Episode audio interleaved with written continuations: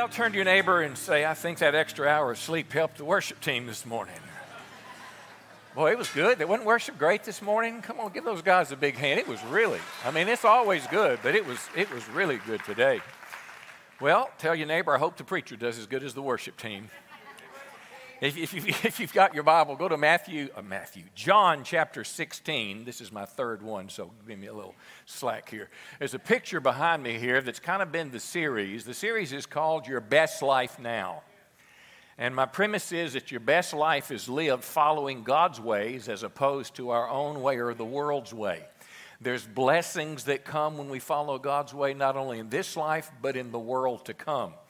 But what I want to focus on today is how many know that there's people that are in the world that seem to live a trouble free life. It, it, it's like they're insulated from problems. They got money. They don't even think or care about God. But guess what? They're going to get to the end and realize they've wasted their life. But yet, there is something called trouble that's common to both pathways. Trouble is experienced by God's people, and trouble is experienced by people in the world. And I want to talk about that today. Jesus said in John 16 33, uh, now he's talking to his disciples, he's been talking about the cross and what it means. He said, I've told you these things so that, say it with me, in me. In me. See, when I do this, I want you to say what it says, and then that way we'll all engage more. There you go. In me, you may have peace. In the world, you'll have trouble. Now, that's not in your precious promise box. But Jesus is basically saying this this world is going to shake and rock and roll and be up and down, but in the midst of it, you can find a peace in me that passes all understanding. Uh, this word trouble, it means many trials and sorrows. But Jesus said, Take heart, or be of good cheer, be brave, I've overcome the world. And the implication is, is if he overcame the troubles he faced, you and I can overcome the troubles we face through our trust and through our following him. So that's kind of the gist of where we're going today because I want to say this to you our best life is not always a trouble free life. How many know sometimes the path of obedience leads us to a difficult place? Sometimes Satan's able to get a, a, a an attack against us. There's many reasons trouble comes. So I cannot promise you a trouble free life, but what I can promise you is Jesus said, I will be with you as you trust me and as you follow me. So what I want to do today is I'm going to, uh, uh, uh, there's many sources of trouble, but I'm going to do my best to address five sources of trouble and then tell you a response. How many know we don't always, can't always figure out why the trouble is there, but sometimes we know. And I think this is going to help you today. And I've just called it How Do I Deal with Trouble? So, Job chapter 14, and I want to make this statement. This, is, this first one is kind of like trouble in general. Uh, trouble, trouble affects all of us because we live in Adam's sinful world. We just do. I mean, it was, the Garden of Eden was perfect. Heaven is going to be perfect. But in between is a world filled with trouble, and it came because of sin and Satan, and some of it's just in the fabric of the earth. Uh, I, I, would love to have a full head of hair. I tease kids all the time that have ponytails. Can I have one of your ponytails? And I'll put it right here. But I inherited my hair from the wrong grandparent. My one grandfather died in his 90s and he had a full, beautiful head of hair. My other grandfather's the one I got mine from. So, are you laughing at me? A man with the man, a man with a head full head of hair. I, I, I, it's okay. Okay. Uh, now, see, you, you got me off track already. But trouble in general. Okay, so that's what we're talking about. Job said this, Job 14, 1. All of us live only a few days and have lots of trouble. And the, and the choir said, Amen. Amen. Life is short and there's going to be trouble that's there. Now, Job's trouble, we know, was caused by Satan himself. He was a blessed man. Satan attacked his family, his business, and his own health. Now, he had, and, and so when I'm talking initially here, trouble is not just the serious stuff, but how many know uh, the cost of inflation right now? I went to buy, I, I like to plant uh, new daffodils every year to kind of expand what I see in the spring. And normally I can get a bag that big at Sam's for 1998 uh, for 50 of them. Well, this year I had to buy two bags, and they were uh, $30 for 25 of them, I think. I mean, it's like inflation affects our world. Can we say that's trouble? I mean, you can't do as everything you, you used to do. I mean, uh, anybody have a flat tire? Uh, can we say that's trouble? Uh, how about how about been persecuted as a Christian? That's trouble. Uh, anybody had a baby that just wouldn't go to sleep at night and, and, and you're living sleep deprived? Can we say that's love, but that's trouble too? So, this is the world that we live in. This is what, eh, what, what I'm describing. Uh, and how many know when trouble comes, there's several things we can do? We can cuss the trouble, won't help it. You can kick the dog, that won't help it. I hope he bites you back. Uh, you, you can get in a fight with somebody, or you can take a Valium. All these things are things people do in trouble, but God, I want to tell you, has a better way. And through the Holy Spirit, we can embrace underlying attitudes. And this is the first thing I want to say. No matter where the trouble's coming from, and I, and I believe the Holy Spirit spoke to me about this, there are four attitudes that I'm going to just go through, just the scripture, that we should all strive for, whether life is great or whether we're struggling in trouble. And I want you to listen to the four. Uh, four. Here's the first one: is 1 Thessalonians 5:18. It says, "In everything." Give thanks, for this is the will of God in Christ Jesus concerning you. In everything, give thanks. It is 7:55. You have a crying baby you just got in the car seat. Your child, other child is due at school across town, and you have a flat tire. Well, what am I going to thank God for then, Lord back there? Well, how about this? Before you either kneel down and uh, fix the tire or call your husband or whatever you're going to do, how about if you just took a minute and said, Lord, thank you that I didn't have a blowout with my kids on the highway today. Thank you, Lord, that this is just a tire and it's going to get fixed. And my kid just missed one day at school, so that's not a big deal. So I'm going to be thankful that you're still a good God in the midst of this little extra hassle I have to deal with today. So help me have the joy of the Lord in Jesus' name. That's a whole lot better, come on now, than kicking the dog. That's an attitude we want to embrace. Be thankful in everything. Here's the second one, uh, Philippians 4:11. I've learned how to be content with whatever I have. And then he said something amazing. He said, "I've learned how to live on nothing, almost nothing, or with everything." Now, how many would rather live with everything? Everything that's new and that's you know cool and stylish and, and uh, the rest of you, you're, you're such godly people here today. you know, everybody would like to live with, you know, have it full rather than empty. But now listen, Paul said it's possible to be content. Content doesn't mean that you're happy and, oh, I'm so glad that I don't have any money. It doesn't mean that at all. It just simply means that it's kind of like that thankful thing. You know, maybe for example, your car. Now, your car is working, but it needs a little TLC. You know, you got to just kind of keep baby running there and pray over her. And uh, uh, you, have you, got your eye on a new one. You've already been to the parking lot. You've shopped online. Uh, you're getting a commission or a sale that's supposed to come in, and you're going to get you this new ride. Well, guess what? The commission falls through. And now you're stuck with uh, uh, Lizzie or whatever you call your car. My daughter names her cars. I've never done anything like that, but she names her car. But anyway, you're stuck with Lizzie. You can be content with Lizzie. Through the power of the Holy Spirit, you can turn instead of saying, Oh God, you can get in Lizzie and say, Thank God Lizzie's moving. See, and it's something that the Holy Spirit will work in us but oftentimes, and this is a big one for me, I've got to ask the Lord to help me be content because I like new, better, and best. But I want the Lord to help me. That's the second, and it's a big, it's a big one when we face trouble because trouble often affects our material world. Here's the third one, Romans 12, and this is very important. Be careful to do what is right. Be careful to do what is honest in the eyes of everyone. Now, when trouble comes, that means pressure. And pressure will often try to push us beyond Christian virtues like honesty and integrity and truthfulness and push us towards lying and stealing and cheating. But whether my life is good or whether my life is struck troubles there, I want to have a, a, a commitment to endeavor to do what's right in every situation. And the last one, of course, and I'll deal with it more thoroughly later, 1 Timothy 6:12, fight the good fight of faith. no matter what happens, don't stop believing in the God of the Bible. No matter what happens, listen, friends, no matter what happens in your life, Israel, wherever, Washington, no matter what happens, I believe in God.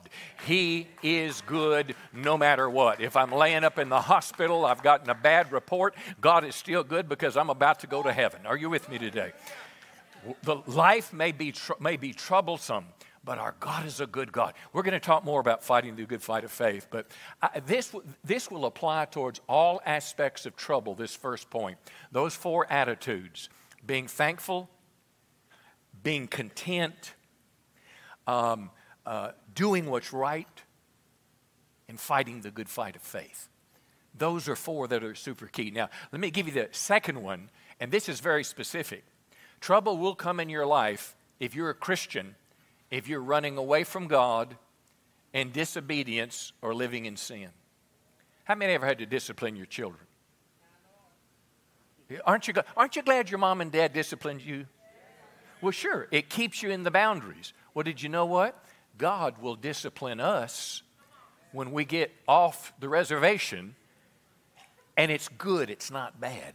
a, a guy that knows his firsthand, Jonah chapter 1, uh, the Lord gave this message to Jonah Go to Nineveh and announce my judgment against it because I have seen how wicked its people are.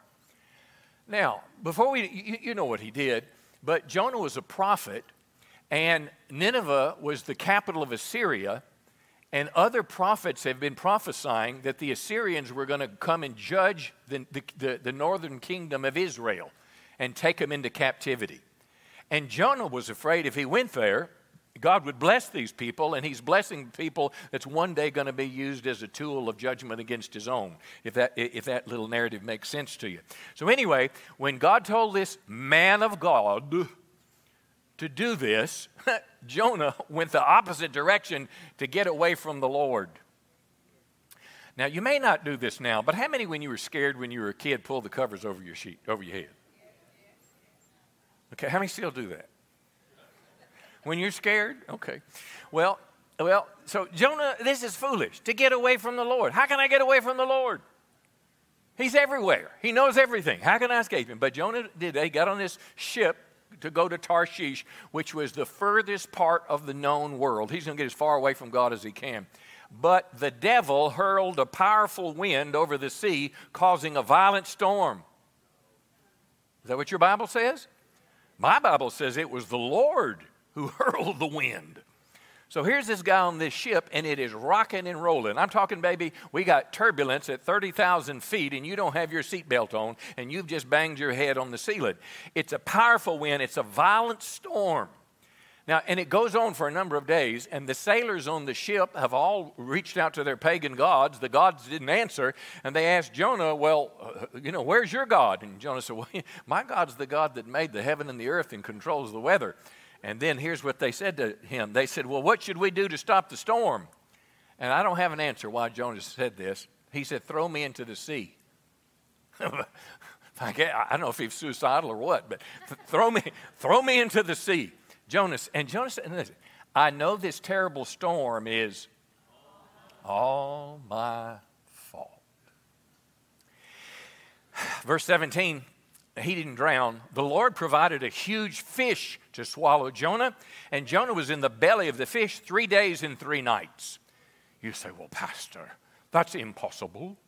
Scientists have done scientific studies to measure the oxygen in the largest mammal that is ever known to habit, inhabit the sea. They have studied the effects of stomach acid on, on protein matter in the midst of this animal's stomach. So it is impossible for a fish to have swallowed Jonah. Well, somebody should have told Jesus that because in Matthew 12, verse 10, Jesus said, Just as Jonah was in the belly of the whale for three days and three nights, so the Son of Man will be in the belly of the earth for three days and three nights, and then he'll rise again. Well, anyway, Jonah was in trouble. He's in a fish now, okay? Jonah is in trouble because God said go, and Jonah said no. and God disciplined him by a storm and a whale. And let me tell you this God will discipline you and me just like He disciplined Jonah if we need it. But listen to this idea about discipline. Uh, Hebrews chapter 12, verse 5. Don't make light of the Lord's discipline. Now, he's talking to believers, and don't give up when he corrects you, for the Lord disciplines those he loves.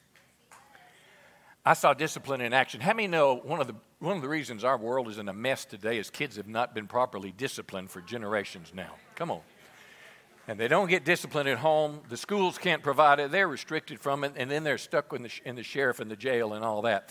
But I saw my daughter. I was very proud of her. She came to see me, cooked dinner for dad. Uh, Linnell's in Mexico now be there, be back on Tuesday, Lord willing.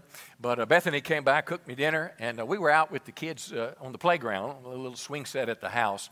And Mia and I, she's uh, she's about two and a half or so now, and uh, we're sitting on the ground, and she's picking up wood chips, and she decided she wants to use my face as a target.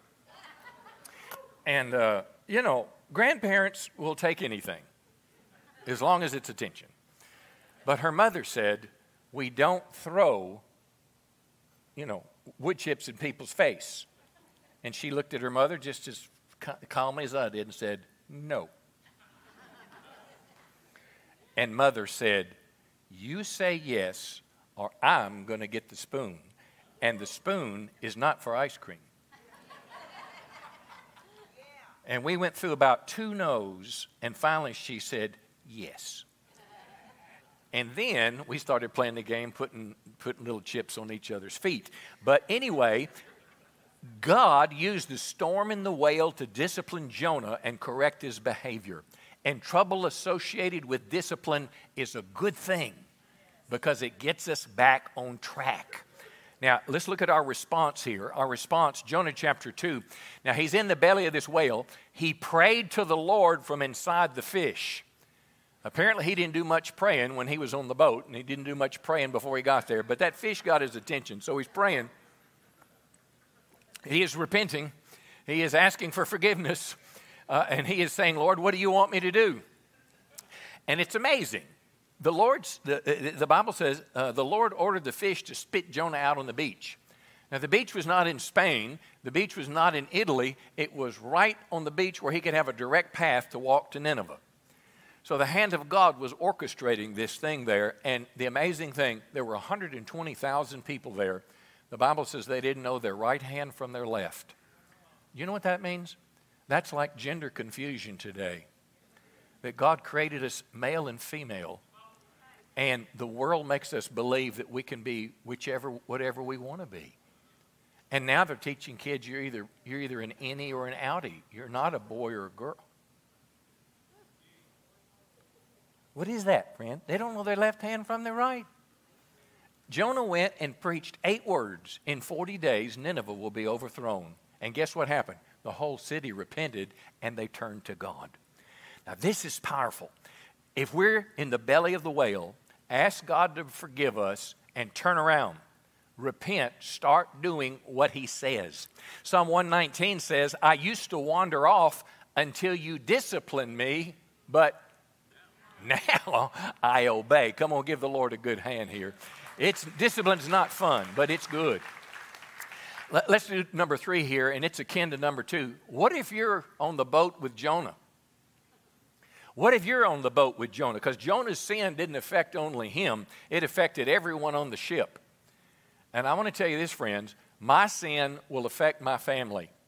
Your sin will affect your family, it'll affect your coworkers, it'll affect the people that you're in, in, in the circle, your business partner. Uh, for example, let's say uh, dad's uh, at work and he sees this DeWalt drill that he really likes, and the boss has two.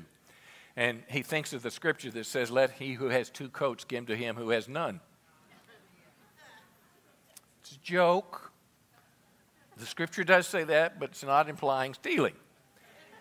So he steals the thing, he gets caught, he loses his job, and now his little girl, who's going out for the cheerleader squad, can't afford a uniform. She's suffering for daddy's mistakes. So there's a lot of ways we could respond to this, but I want to give you one, and it has to do with our communication. Psalm 27 6 says, Wounds from a friend can be trusted. Now, this is not a knife wound, this is honest conversation. But, and so what I mean is before we confront Jonah, though, the first thing we need to do is to talk to God about Jonah. Because how many know if Jonah's got his mind made up and his heart, his heart is hardened against God, he's not going to listen to you. But your prayers can cause God to soften his heart. And there are times when someone that we know, love, or care about is walking away from God and are about to fall off the cliff. And the Bible says in Galatians, you who are spiritual, restore those that have fallen. Well, once we've fallen and we're aware of it, we want to help them before they fall. But we've got to ask the Holy Spirit to show us what to do, what to say, and when to say it. And my friends, if we do the right thing at the right time, we might save Jonah and ourselves from a lot of trouble. Come on, give the Lord another good hand here. Let me give you another one, number four here. And this is, this is intriguing because this is about um, something that looks bad but can actually be good. Uh, we might not have caused the trouble, but now listen, God can use trouble to deepen our faith. He can use trouble to deepen our faith. James 1, verse 2 when troubles of any kind, so now you see that in Jesus, when Jesus spoke at first in John 16, it was troubles associated with persecution. Now he said, any kind of trouble when it comes your way, consider it an opportunity for great joy. My question is, what was James smoking? Isn't that just the opposite of the way we think? I want everything to be good and happy and smiling. But James says, when trouble comes, consider it an opportunity for joy. For you know, listen now, when your faith is tested, your faith can be tested by a crying baby, a lost job, or a flat tire. When your faith is tested, your endurance or your patience has a chance to grow. In other words, these are one of the virtues or the fruits of the Holy Spirit. He's saying this test can make your spiritual roots go deeper. But then you have to flow with this thing, let it grow. For when your endurance is fully developed, you'll be perfect and complete or mature, lacking nothing. Now, how many know God's design and goal for all of us is to make us mature Christians? We're to be like Christ. That doesn't mean we'll be gods one day, but we're to imitate him and his values, his priorities, and his character. Um, if you know anything about gardening or farming, uh, if you plant seeds, let's say you plant your, your, your, corn seeds or soybean seeds in April, and it's raining all the time, but fortunately you got them in there, and every three or four days it rains again. Well, guess what a plant needs to grow? A plant needs sunlight, food, and water. And the plant gets plenty water, so its roots stay shallow because water is right there. Well, guess what happens when it quits raining? Have you ever noticed in summertime, it just sometimes rain just stops and it might not rain for six weeks? Well, the drought will cause this plant to wilt because its roots were not deep. And I'm telling you, Christian, your roots, many Christians will fall away, the Bible teaches, because their roots are not deep. And trouble can be a door. You say, well, how, Pastor? Do I just, you know, go through it and just try to keep from not saying bad words and okay, I'll do it because you. No, you practice in everything. Give thanks. You say, well, how about how about if I'm in the hospital and they came in and they told me I have, you know, 40 tumors and, you know, it's inoperable and, you know, the medicine won't cure me. It just might give me a couple painful two months. How about that? Are you going to be grateful in that, Pastor? Well, no, I'm not going to be happy about it, but I'm going to say, I'm going to lift up my head because the day of my salvation is drawing nearer than the day I first believed. I'm about to go to heaven. Listen, I'm going to believe for a miracle here on earth, and miracles do happen, my friend. I was in a, a life group Wednesday night a, with a bunch of ladies, and they let me stay up uh, just only five minutes to listen to a testimony. But this lady was saying about this person that had numerous tumors, and I mean, it was stage four, and it was just horrible, and she was supposed to die. She went through medical treatments, but the doctor said a miracle touched this girl because she's cancer free now. So I'm telling you, miracles still happen today. And if you get sick, listen, you pray and believe for your miracle, but how many know nobody's going to live forever on this earth? One day I'm going to a place called heaven. I don't know about you, and heaven's going to be better than this earth. So, anyway, this, this, this is a choice. Again, this in everything give thanks. And, and how many know sometimes uh, trouble is like medicine?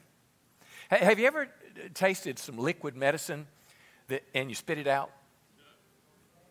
Oh, have you ever tried to give your two year old the dropper of the, uh, uh, uh, of the medicine from Hades? And they're just.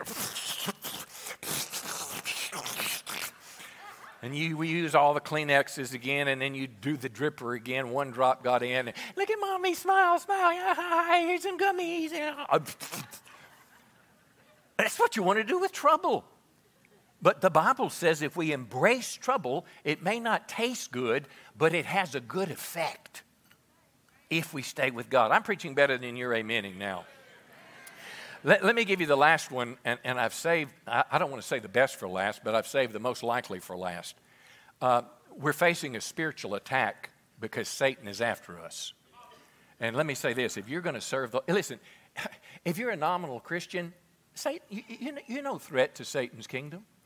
But if you're somebody who prays, believes God, goes and gives and serves and leads people to Christ, going to be after you, my friend. You say, well, the devil is just a metaphor for ignorant people in ignorant times to explain why bad things are there. Well, ignorant Paul said this. 2 Thessalonians 2:18, we wanted to come to you again and again, but Satan hindered us. God is real, the devil is real, angels are real, and demons are real.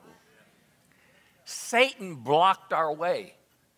Now, we don't know how he did it, but he blocked it. Maybe, maybe they didn't have money for travel. They had to spend their money somewhere else, or, or maybe it got stolen. Maybe somebody got sick. Maybe it was a crisis. We don't know. All we know is the discerning man, Paul, said, I wanted to come and strengthen the church multiple times, but Satan was there to stop us.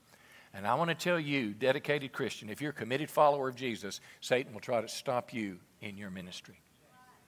I shared very, very, very candidly last week my struggle with anxiety, how, how I think the spiritual purpose behind it, Satan's, was to stop me from the ministry.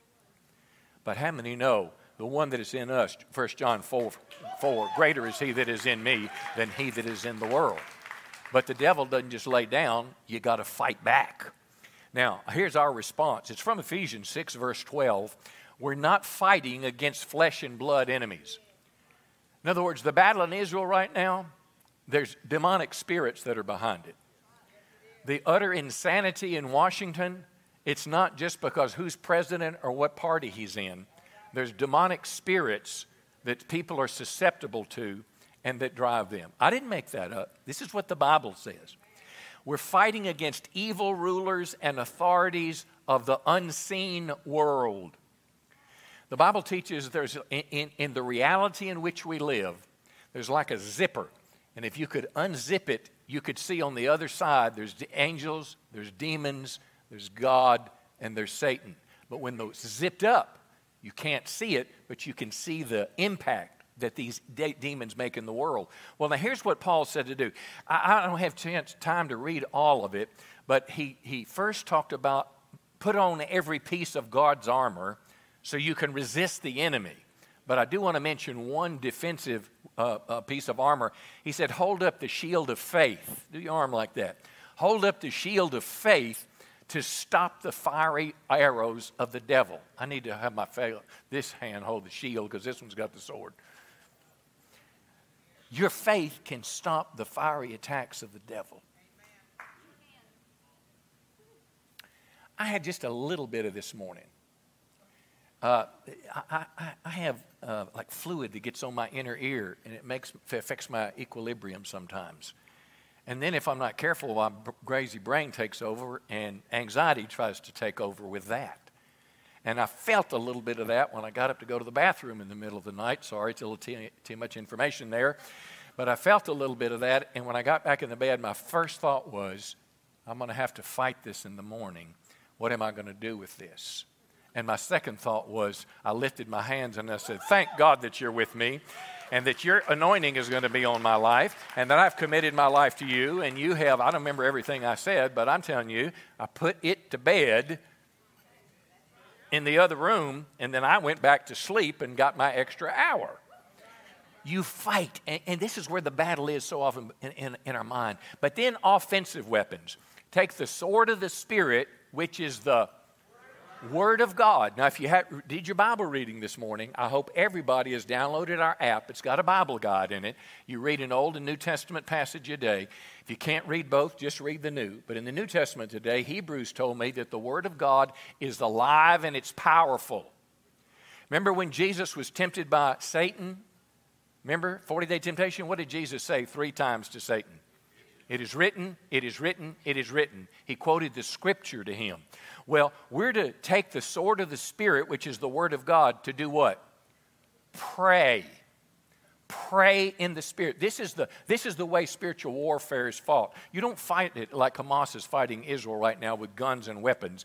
We fight in the place of prayer. But notice what it says stay alert and persistent in your prayers. Now, what, what is that? Say alert? To what? Maybe the Holy Spirit will speak to you and tell you what to do to get out of the trouble or the source of it. But I'm going to tell you, you can pray two ways. I want you to think of a teenager, 17, cocky, stood, the man. Don't need that Bible stuff anymore. Don't need any honor bucks. I'm looking good. Women like me. Got a part time job. I got some money. I'm going to marry a rich girl, so I don't need to go to college. And his curfew is 11 o'clock at night.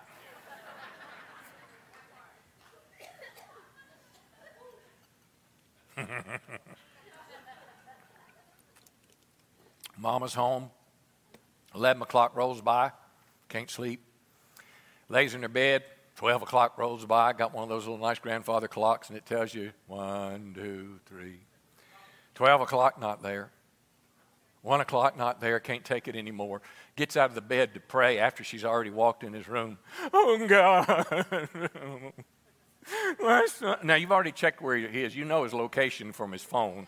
He didn't know that you know, but you know he's at his girlfriend's house. Oh, God, she's to get pregnant, and I'm probably drinking over there, and he, somebody's going to give him drugs, and he's going to become a meth head, and, and, and then he's to go get a job, and he's going to live with me, and he's going to steal my money. Oh, God, please, please. You can get up one o'clock, get a little oil from the kitchen, a little olive oil, because the Bible says it's a symbol of the Holy Spirit. You go in his room, find his Bible, put it on his nightstand, anoint his pillow, and say, In the name of Jesus, I just command any demonic spirit after my child right now to break its hold, to let go, be loosed in Jesus' name that you will not harm my child, that death will not take this child. This child was dedicated to God when he was eight months old. I gave him to you. He belongs to you. He has a calling of God on his life. He's been prophesied over, and he's going to fulfill every word of God, every promise in his life. You knew the days of his life. Psalm tells me that before he was born, his life was written down in the book of life. He is my child, devil. You cannot have him. You can pray like that.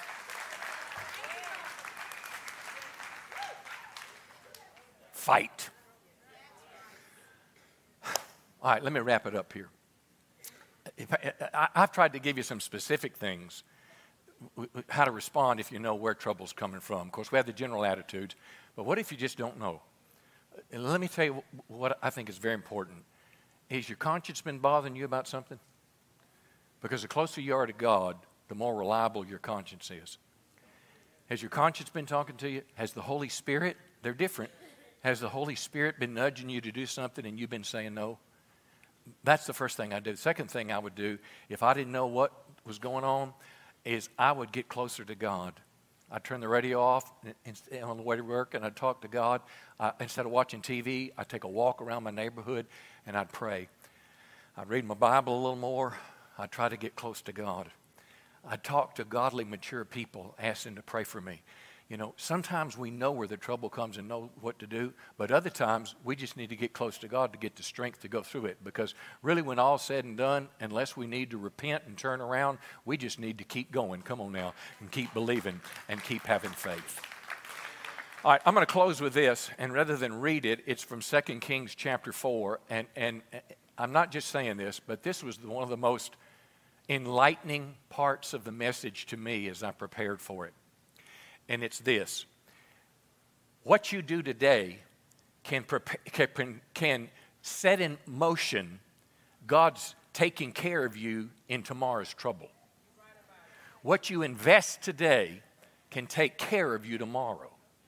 2 Kings chapter 4, here's the historical account. Elisha is a prophet. He goes through this town, Shunem, I think it's Shunem. Uh, he went, to, went through this town and, and he would go frequently. He was a prophet of the Lord.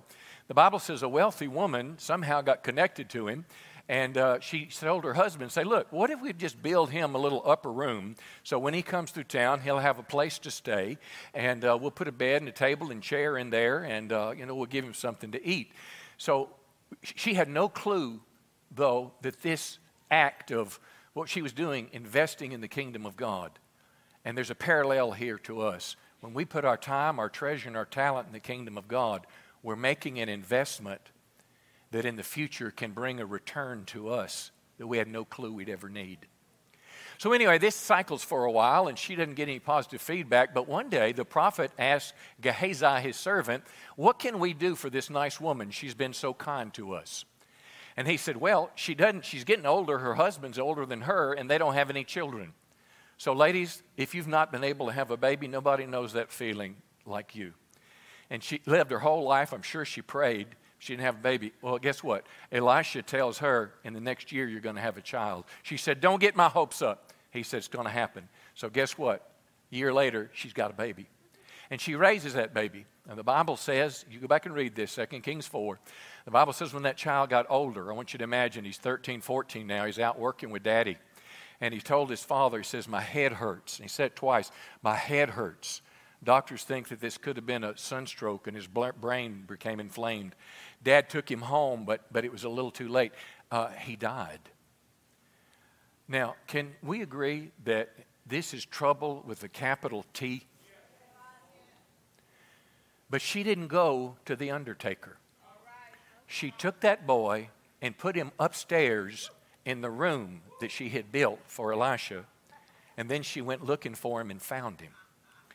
And she got Elisha to come back to her house and Elisha looked at the boy. First of all, he left her downstairs. He went up where the boy was. True story. Went up where the boy was, shut the door, and began to pray and talk to God. And it's kind of interesting in Scripture. There's a picture of him laying on, the, on, on this young teenage boy and, and, and touching, like face to face and hands. And the Bible says the boy became warm, but nothing else happened. Elisha gets up again and he prays again. And the Lord said, Do it again. This time he lays on him, and the boy opens his eyes. And Elisha gets up, and I want you to picture this in your mind. Mama's downstairs, you know, and she's not doing this. She's downstairs, and Elisha walks downstairs with her baby. Why did this happen to her? It's because she, without an expectation of, of reward, invested in this room for the prophet. She gave time, treasure, and talent in service of the Lord. And when it time came when she was in trouble, God did for her what she could not do for herself. And I'm telling you this, friends trouble may come our way, but trouble doesn't have to stop us from living the good life. Come on now, our best life now, because our God is still a good God. Come on, give the Lord a good hand today. He is worthy, worthy. Come on, give him a real hand today.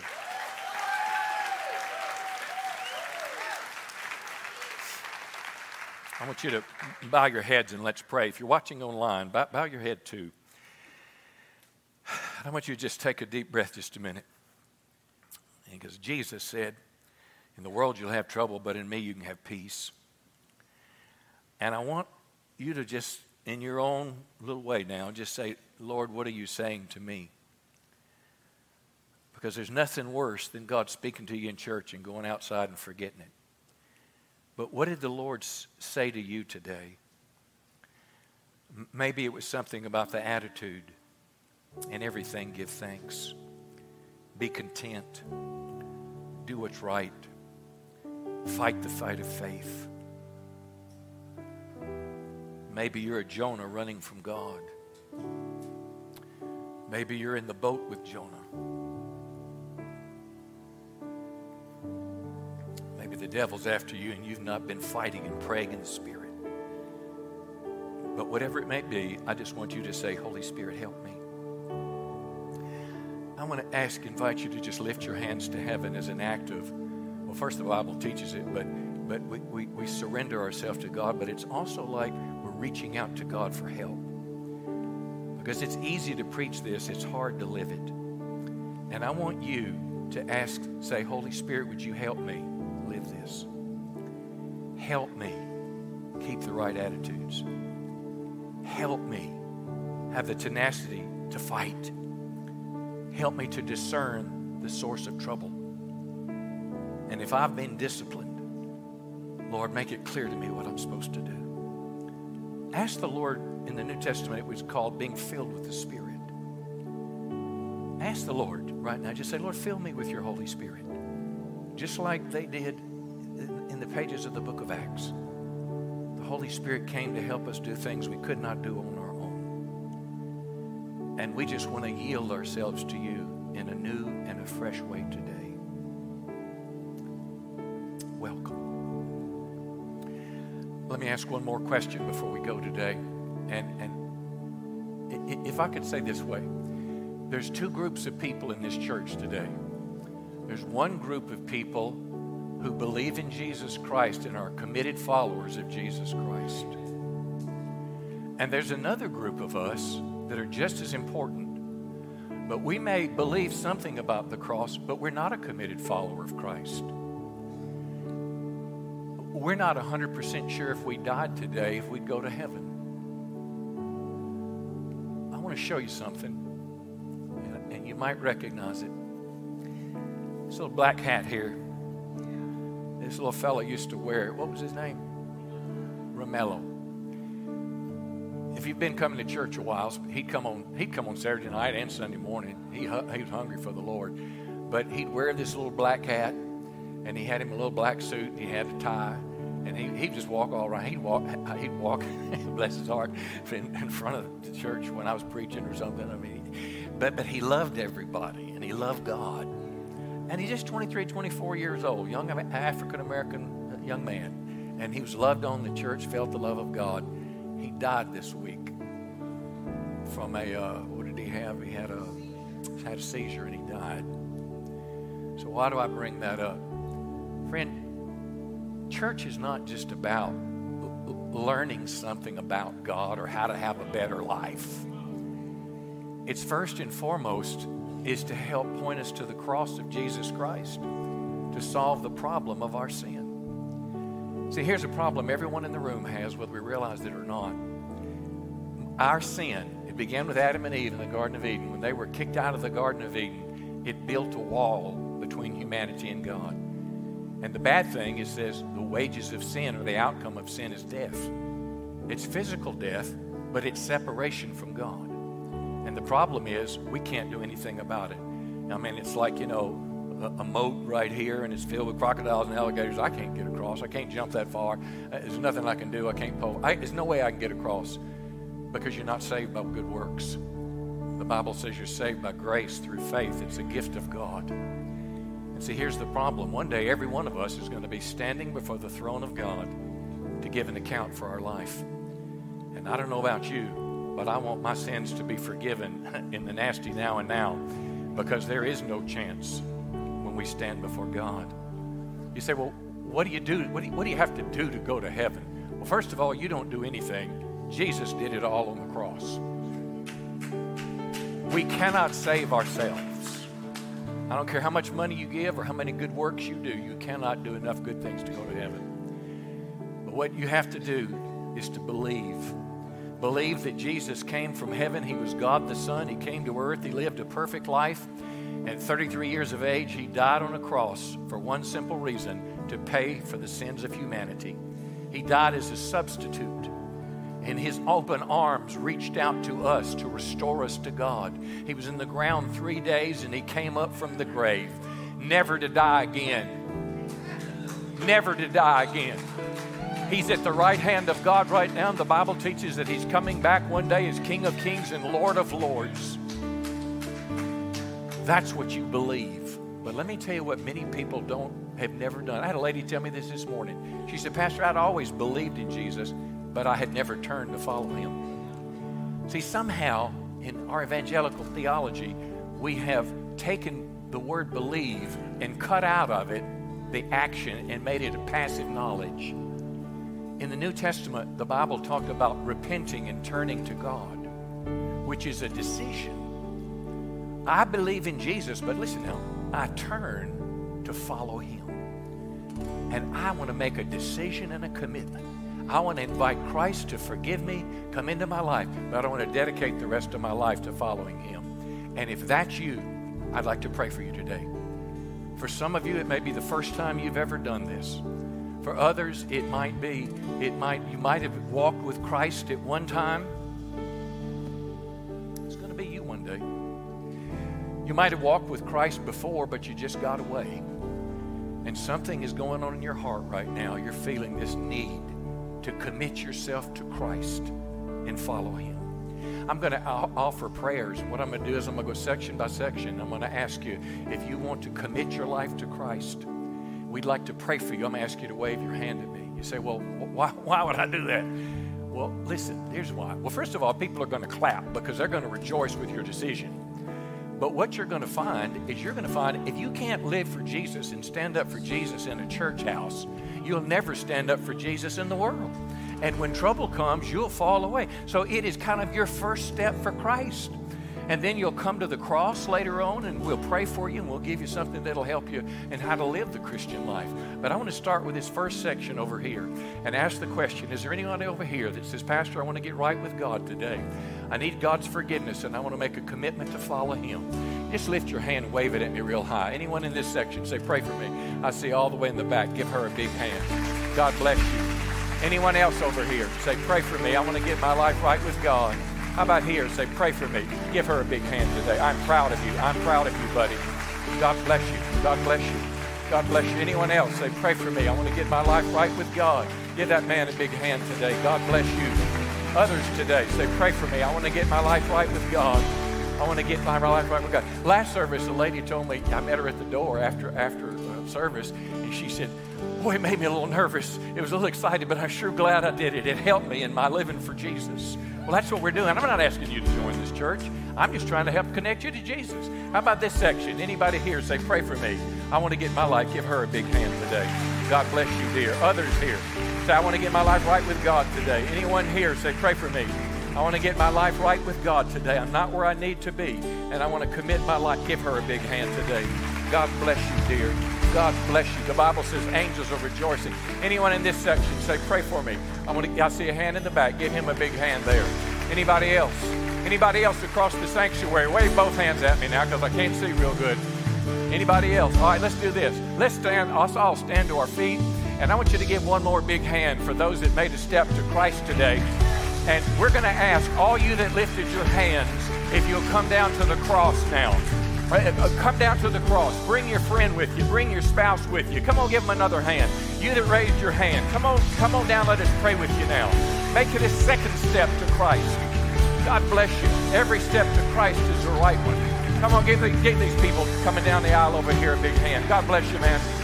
God bless you. I think they some of the first people to raise their hands. Anyone else today? So I'm getting right with God today. That's what we're doing. We're getting the most important part of the church service getting ourselves right with God. Hey, today was a great day, wasn't it? Listen, honored to have you here. Uh, don't forget voters' information on the way out. But this is how we're going to close with a final song. We got somebody else making a step here. Give her a big hand. God bless you. God bless you. Our prayer team's going to come forwards. If you need prayer, they'll be here. But uh, otherwise, I love you and thank you so much for coming. That cross is still open if you need to come down.